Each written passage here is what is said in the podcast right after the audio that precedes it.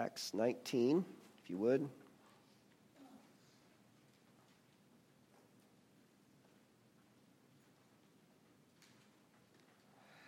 I, uh, you, you, you may have noticed that I still have a display issue and that I have no display, so I'm uh, trying to get the solution settled in my heart.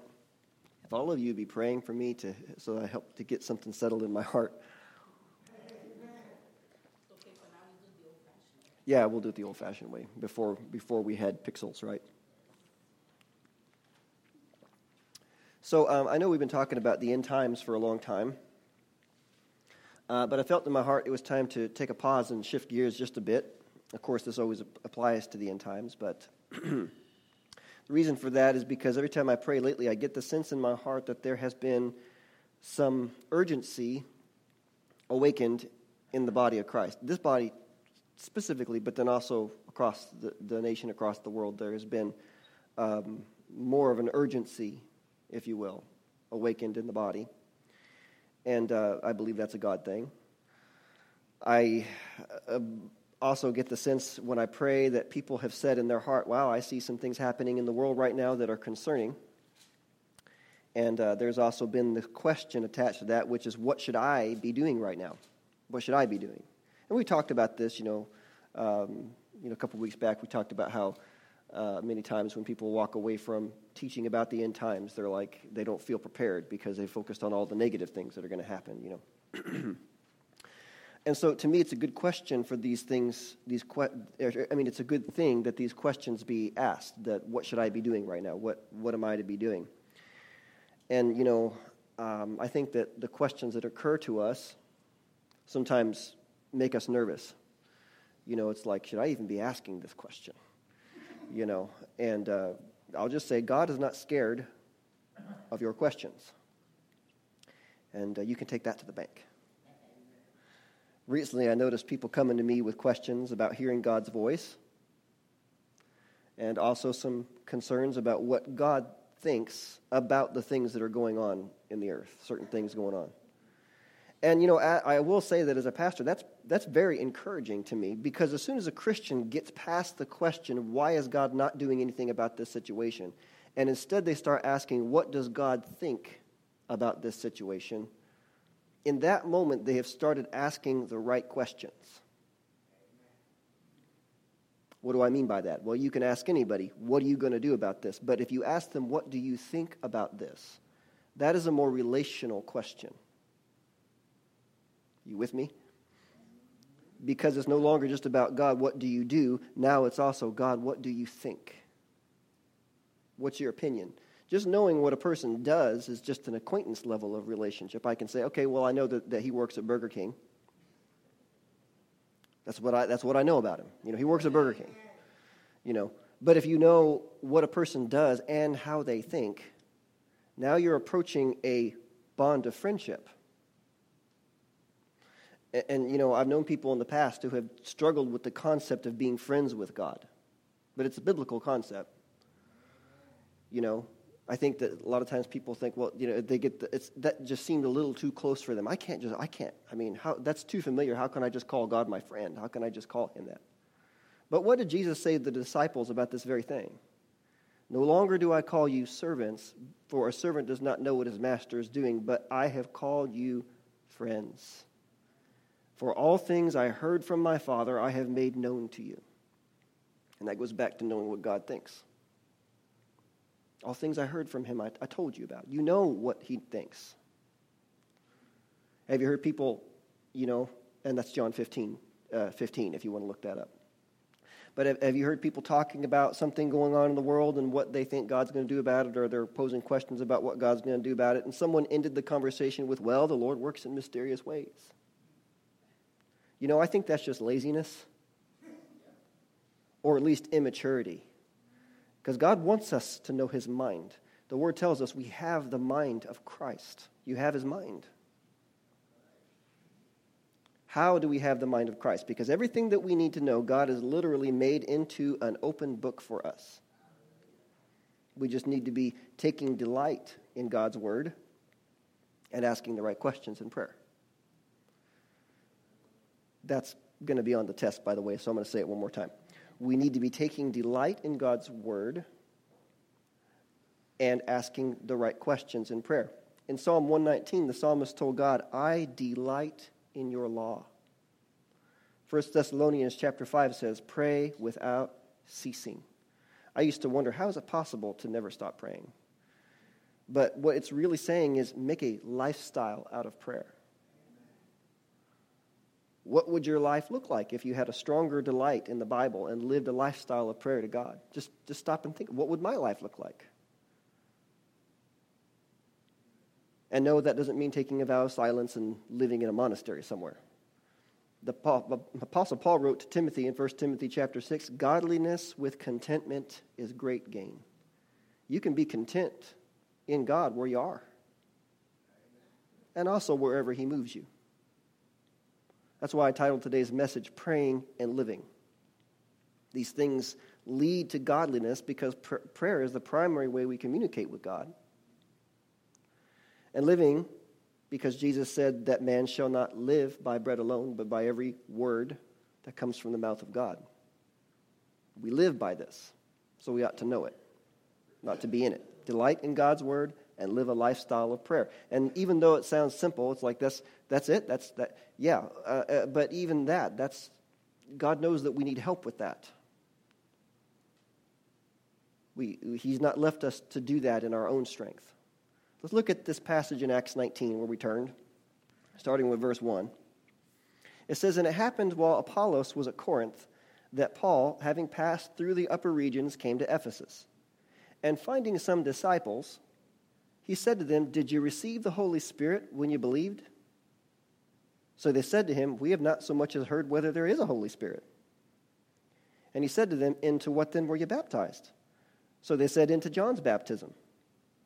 Then Paul said, John indeed baptized with a baptism of repentance, saying to the people that they should believe on him who would come after him, that is, on Christ Jesus.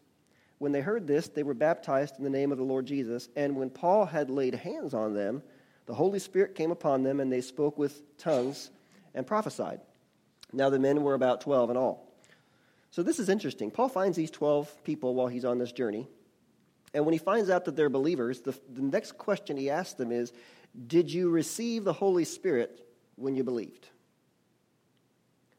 Why is this such an important question? Why did Paul believe it was so vital to search this out. Honestly, you could teach an entire class on it and still not have the fullness of the answer to that question. But for today, I'm going to answer that question in part with two Bible verses, and uh, they're both found in the book of Romans. Let's go ahead and turn there, just one book over from Acts. We're keeping to a pretty tight cluster of books today. Acts, uh, excuse me, Romans 8. And look down at uh, verse, eight, uh, verse 14, excuse me. How are you all today? Are you good? Blessed and highly favored, right? Praise God. Romans 8, verse 14. It says, For as many as are led by the Spirit of God, these are the sons of God. Now, we talked about you know this before, but um, you know, it does, it does emphasize sons, but it's not that, the, that women who belong to Jesus are not included in that. God sees that you have, a, you, have the posi- you have the position of a son. You are not a son, but you have the same position as a son, because in terms of inheritance, you have the same inheritance. Yeah. Praise God. Now, so again, for as many as are led by the Spirit of God, these are the sons of God. Now, what was the progression of Paul's priorities when he met those 12 believers. I had heard a, a, minister say one time, he said, My favorite, and he was a, minister over many other ministers at, you know, at Rhema, but he's not really over them, but he, he, he checks in on them and makes sure that they're okay.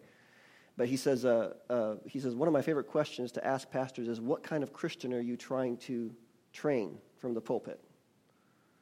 You know, in other words, what purpose do you have when you step up in your teaching?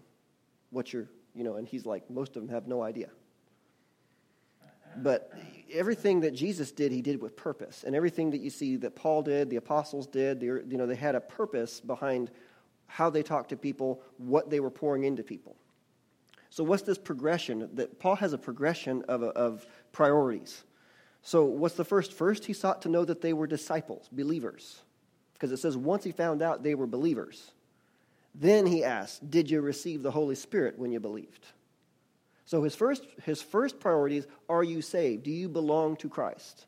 The next thing on the list is Did you receive the Holy Spirit when you first believed? Can you see that? So, here in this verse, we see the chief reason that this is so important. Because it said, As many as are led by the Spirit of God. For as many as are led by who? The Spirit of God. And Paul's question was Did you receive who? The Holy Spirit. Okay. What happens if a person goes through life with no direction? Have you ever seen that happen? It doesn't usually end well, does it? So it's key here to remember that anyone who has said out loud that Jesus is their Lord and believes in their heart that God has raised him from the dead is now born of God's Spirit. Okay, therefore, they are a child of God and they can expect to be led by the Spirit of God, just like Romans 8:14 said. But when a person receives the Holy Spirit, as Paul put it, that person is now going to be in closer fellowship with the Holy Spirit, which will help them to follow the leading of the Holy Spirit more closely. And there's much debate about whether a person is baptized in the Holy Spirit at the moment they accept Christ or not. Did you receive the Holy Spirit when you first believed? There is a progression there. They, they were baptized in the name of the Lord Jesus, and, but they didn't start prophesying and praying in tongues until Paul laid his hands on them. Okay? So that's that passage in Acts. That should just end the debate right there. Because it's clear that those 12 believers believed before they received the Holy Spirit. We call it being baptized in the Holy Spirit, and I'm not really teaching on this today, but many people wonder what is the difference between being born of God's Spirit and being baptized in God's Spirit, because there is a difference. The moment you accept Christ, you are born of God's Spirit. You can be led. But, you know, if, you are, if you've now received the Holy Spirit, you've been baptized by the Holy Spirit, now you are on a deeper level of relationship with Him.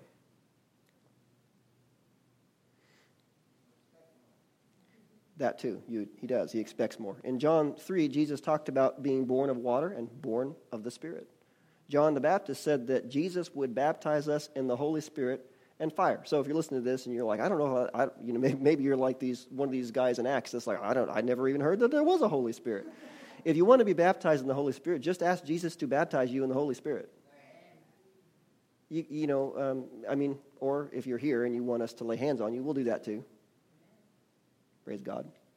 Now, after Jesus rose from the dead, he told the disciples to wait in Jerusalem until they were baptized with the Holy Spirit. And we're just driving, driving our point home here. Is there any doubt that they were saved before they received that baptism? They had clearly already believed and made Jesus their Lord. And it's the same with these 12 guys that Paul talked to in Acts, apparently. And evidently, being baptized in the Holy Spirit is central to our faith. Because everywhere the early church went, they preached Jesus and got people saved, and their very next concern was getting them baptized in the Holy Spirit with the evidence of speaking in other tongues. And we talked about that before. Does a person have to speak in tongues? No. Does a person get to? Yes. Praise God, after they've received the Holy Spirit. I mean, it's like like, like I said, I mean, I've, I've been baptized in the Holy Spirit. I pray in other tongues. But if I stop praying in tongues, that doesn't make me any less baptized in the Holy Spirit. This is where people have a hard time. They think, oh, I didn't, if, unless I pray in tongues, I'm not baptized with the Holy Spirit. No, praying in tongues is just evidence of that. If you ask Jesus to baptize you in the Holy Spirit and you do that in faith, He's baptized you. Just believe that you received. Amen? Anyway, didn't mean to get off on all that. So there's still this debate, even though we see the progression, the, the, we see the, um, the priorities of the early church, that you, you can find it all the way through Acts. It's, it's okay, you're saved, now let's, let's get you baptized with the Holy Spirit. Um, and even though you see that, there's still a debate in the church about whether the baptism of the Holy Spirit and speaking in other tongues is for today. Well, let me just say this from my teaching, or from my reading of the Bible, rather, I'm fully convinced that it's still part of God's plan for today. Obviously. For those that don't believe that, we can agree to disagree. That's fine. But I will issue a warning because I've, I've, I've what concerns me, it doesn't concern, I mean, if somebody says, well, that's, that's not for me, okay, fine. But some people take that a step further and they start saying bad things about it. You know, a bad habit of saying that praying in other tongues is of the devil. That's the worst thing that I've heard. And I'm going to issue a warning about that, about saying that, because that's a very risky claim to make. I'll tell you why. You may remember during Jesus' earthly ministry, while he was casting out demons by the Spirit of God, some of the Pharisees were standing by, and out of envy, they told the, the people around, He's casting out demons by the power of Satan. That's how he's able to do that. What did Jesus respond with? He told them, You're blaspheming the Holy Spirit. he says, you, you, How is that blasphemy? Because they were giving credit for the power of the Spirit of God to Satan. That means when someone gives credit to Satan, when that credit should be go- given to God, God considers himself to have been blasphemed. Which means if people are praying in tongues by the power of the Holy Spirit, then giving Satan for that is blas- giving Satan credit for that is blasphemy. Jesus said that blasphemy against the Holy Spirit will not be forgiven. Now you understand what I mean when I say it's risky to claim that praying in other tongues is of the devil. Because if, if, the, if the people saying that are wrong, they have now blasphemed the Holy Spirit, which is a sin that Jesus said will not be forgiven. To me, then, it's not only risky, that's an unnecessary risk.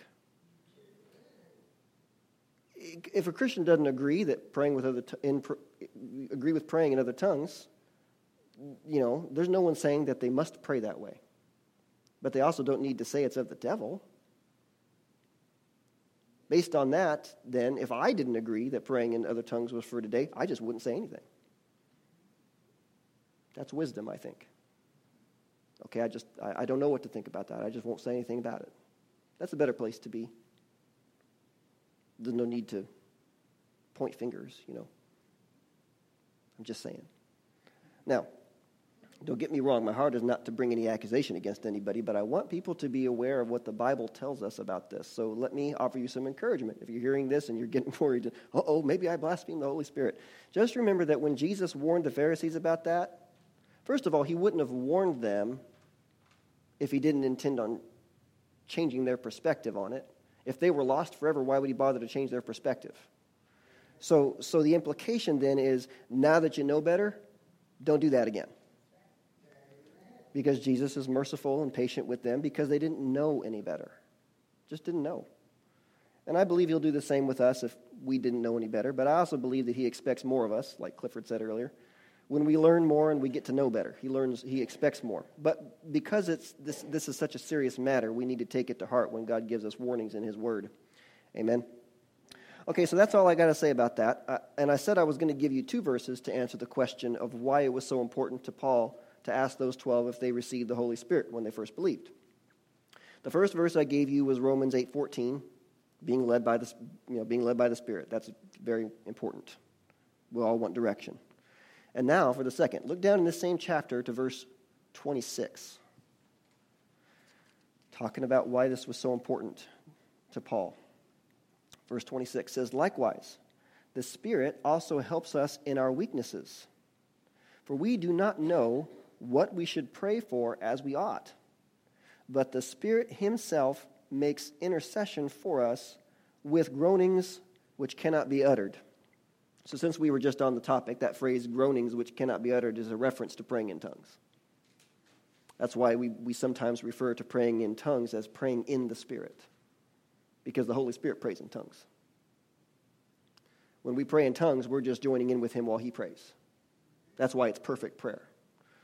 As for us, those tongues are unknown. We don't catch the meaning. But the Holy Spirit is fluent in all languages. He's God, He knows all things. When we don't understand those groanings the Word talks about, the Holy Spirit knows exactly what He means by them. He's helping us in our weakness because we don't know what we should pray for and how, to, how we should pray for it. It's what we were just told. We don't know how, how, what, what we should pray for, and we don't know how to pray for it. Have you ever been in such a desperate situation that you knew praying to God was your only option? Did you feel like you knew exactly what you should pray? I'd be surprised if you did. unless you know now it's time to pray in the Spirit. so it's vital to receive help from the Holy Spirit in prayer. And that's especially true if we are to have a lifestyle of prayer. But really, all this is to, I said all that just to reemphasize those two points I made earlier delight in God's word and live a lifestyle of prayer to God. And you may say, okay, as far as the Holy Spirit goes, I get the prayer part, but where does delighting in God's word come in? That's a fair question. Turn with me back, back a couple books to John, chapter 14. Is your mind blown yet? My mind was when I first got a hold of all this. I thought, man, I don't know anything.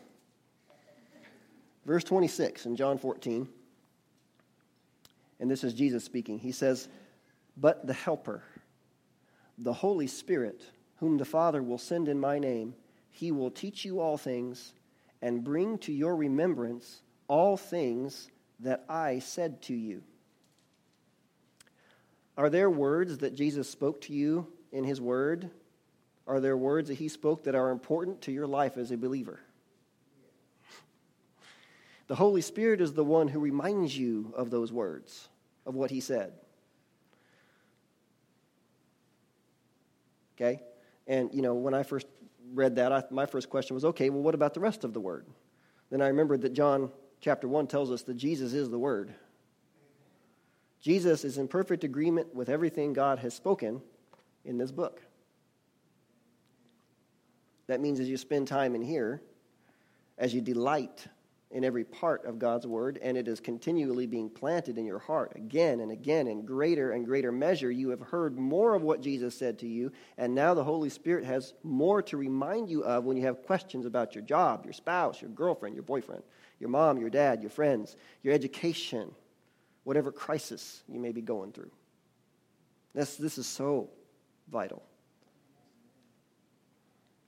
And, you know, I mean, I, I, I'm, I'm one uh, who tends to nitpick. You know, I'd be like, well, you know, and so I ask questions like, well, what about some of those laws in the Old Testament that, you know, we don't, that we don't, uh, you know, abide by, like the food rules and all that other stuff. But everything is, is summed up in the commandment love, love God with all your heart, soul, mind, strength, love your neighbor as yourself.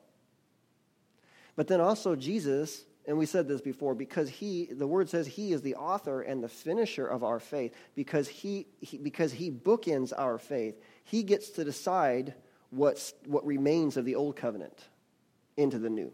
Because he established the new covenant. So he can say uh, this in the old testament these things are necessary these other things as long as you are walking in love don't worry about that. It's fulfilled in walking in love not that some of those principles don't still apply. Like I can, I can say, uh, I can take, like, for instance, the command to honor my father and mother. Now, if I'm walking in love toward my father and mother, I'm fulfilling the law. But I can also take that command specifically and understand that there's specific uh, principles that go along with that. And I can be like, I'm honoring, I'm to I'm to go out of my way to honor them in this way because I feel led to. Does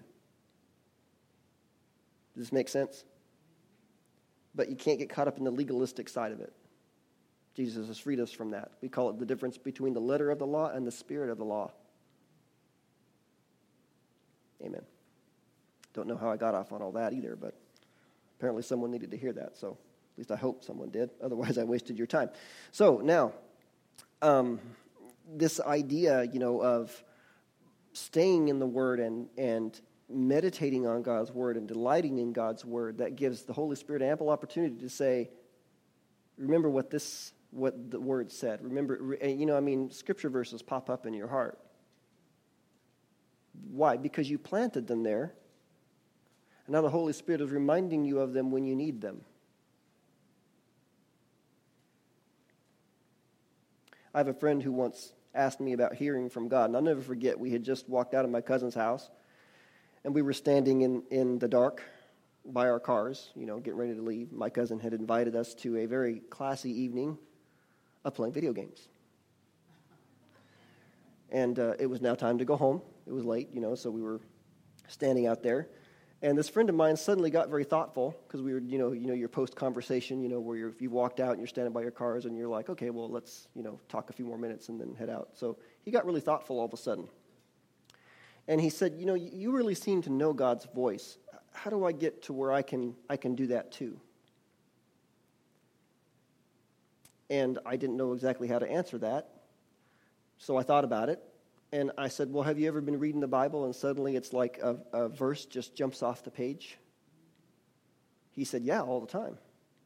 I'm like, That's God speaking to you. But he looked a little disappointed and he said, But I've heard you say things like, God spoke to my heart and said, such and such, you know, whatever. And I was standing by the car there thinking, didn't he ever notice that almost every time he heard me repeat something I heard from God, that what I said was Scripture? God spoke to my heart and told me this. Well, it's, it's, either, it's either direct scripture or it's a paraphrase because the Holy Spirit is reminding me of things that Jesus spoke to me. And this is our boundary of safety as well because people are afraid of being deceived. Don't be afraid of being deceived, just don't be deceived. we talked about that too. Jesus said, Don't be deceived. And people were like, Well, uh, uh, how do I keep from being deceived? Know the word know the word, you know. Because people will say they heard God tell them all kind of crazy things. God told me this. It's like, really? No, surely not. How, uh, you know, how do we know it's really God? It must line up with what God has already said in His Word. Because we can get confused by our own thoughts as well. Just the other day, you know, my son Samuel struck up a conversation with me, and I'm very proud of this conversation that he brought up with me. He says, Dad, something has confused me. I said, Okay, tell me about it. He said, I asked God if I should read the Bible. And I thought that the answer I got back was no. I said, All right. Now, remember that at, at, the start of this message that I told you God is not scared of your questions? And when you're ministering to people, you do your best to make them feel like they can ask you any question without you being horrified by what their question is. Because we don't want them to stop asking questions. Okay? If you don't know the answer, just tell them, I, I don't know. I'll have to pray about it, or I'll have to get in the Word and I'll get back to you, or let's go talk to somebody who may know. In this case, though, I knew the answer to the problem. So I told, I told him the truth. I said, Well, sometimes our own thoughts get in the way. Jesus said that from the heart proceed evil thoughts. Not all the thoughts that proceed from our heart are evil, some of them are. So, how do you root out the evil ones from the not evil ones? Well, if the evil ones don't line up with this, throw it out. It's evil. You know, if I, if I spend all my time like, oh, this evil thought came to my mind, what kind of person must I be? No, no. It's, it's an, if I identified it as an evil thought, no, that doesn't line up with God's word. Let's just toss that out. Bible says to take captive every thought in Jesus' name. Bring him to the feet of Jesus. I've done that before. Lord, this thought occurred to me and it's evil, and so I'm leaving it at your feet here. In Jesus' name. So, so the, the first thing I said was if God has already given an answer about something in His Word, we, we don't need to ask that question, really. And I told him, I said, You and I have read the Bible together many times. Do you remember when Jesus would tell people, Have you never read in the Scriptures? What's Jesus implying? That you should be reading, you know?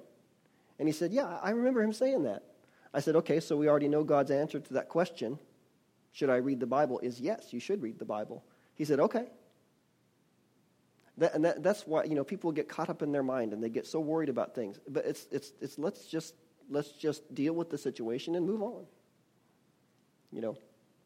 The next thing I told him is when you ask God a question, don't wait for a reply. Some of you are looking at me the same way he did. What? He just No, don't wait for a reply when you ask God a question. In Mark 11 24, Jesus said these words Whatever things you ask when you pray, believe that you receive them and you will have them. Those of you who have been with us for any length of time know we quote this verse a lot when it comes to believing God for healing or finances or other things, material things. Jesus was saying, Believe before you see it. Believe you have it. Believe first, then receive. But that verse also includes asking God questions. If I ask God a question, I ask Him a question and I believe that I've received it. Thank you, Lord, I received that answer. Do I know what it is yet? No, but I've received it. I have it.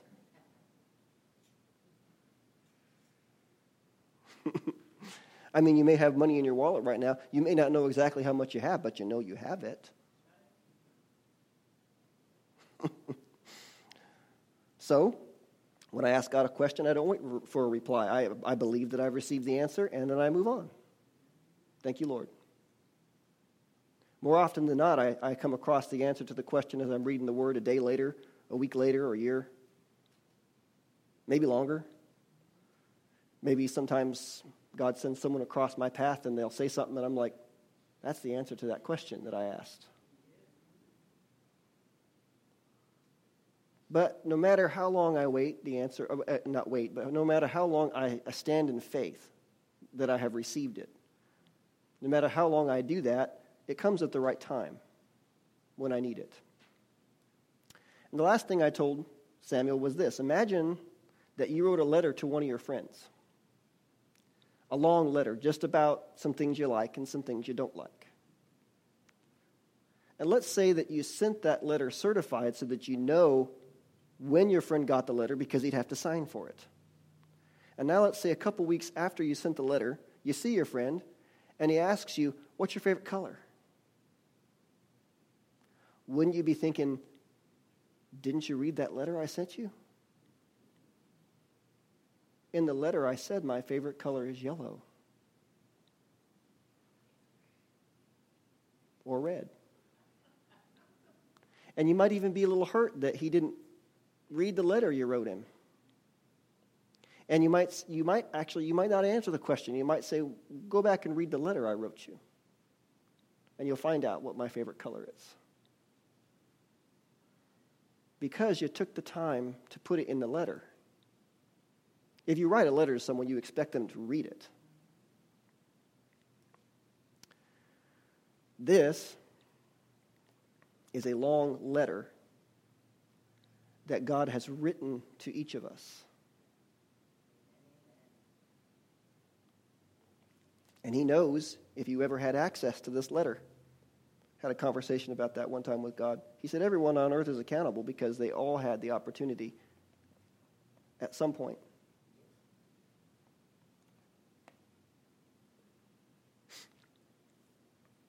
And this, this addresses the problem of, of some people who say, Well, I asked God a question, he never answered back. If he already answered that question in here, he's under no obligation to answer it again.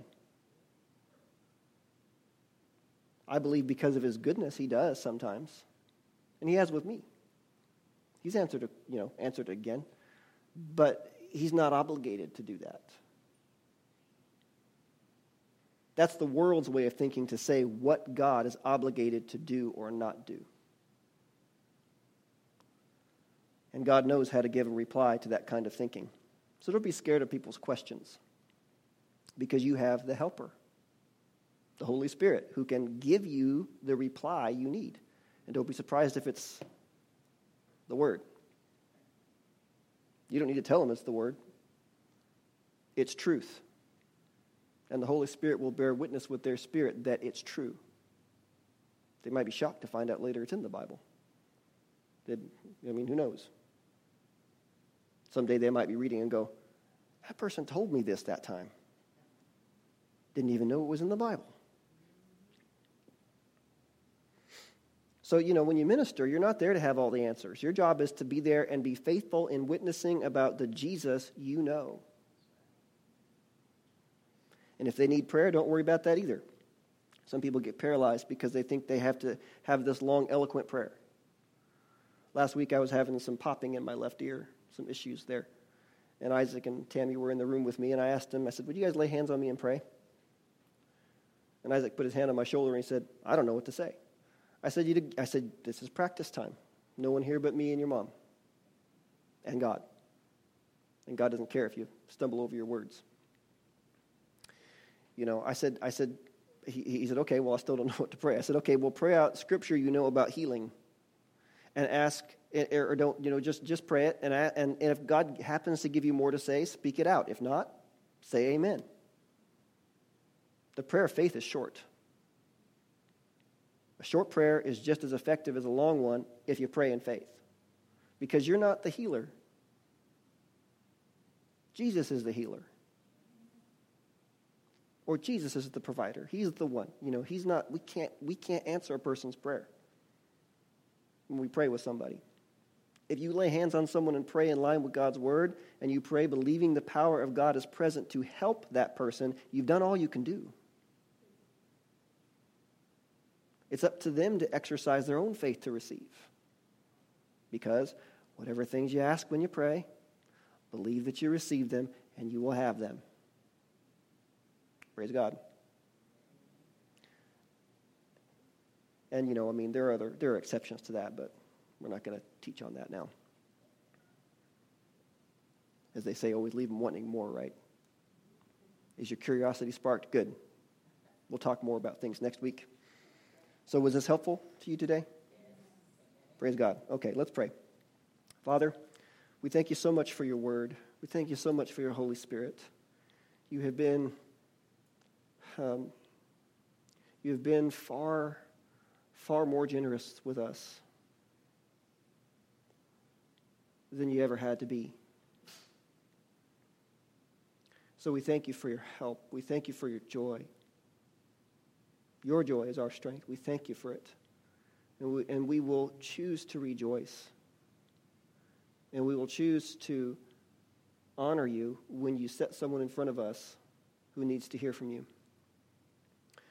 And so we thank you, Lord. We don't need to have all the answers. We just need to, to, to walk with you. You're the one that has the answers. We thank you, Father, and praise you. I pray for everyone here. I pray that you, you provide them with what they need that you give them strength, that you give them healing, that you give them provision, that you give them peace. I pray, Father, also that you give them sleep. And I thank you, Lord, and I praise you. And in Jesus' name, amen. You are dismissed.